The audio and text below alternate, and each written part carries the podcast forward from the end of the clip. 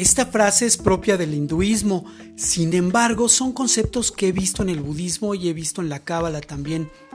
Escucha bien porque es hermosa. Si algo tiene que pasar, pasará, en el momento justo, con la persona indicada y por la mejor razón. ¿No es hermosa? Gracias por escucharme.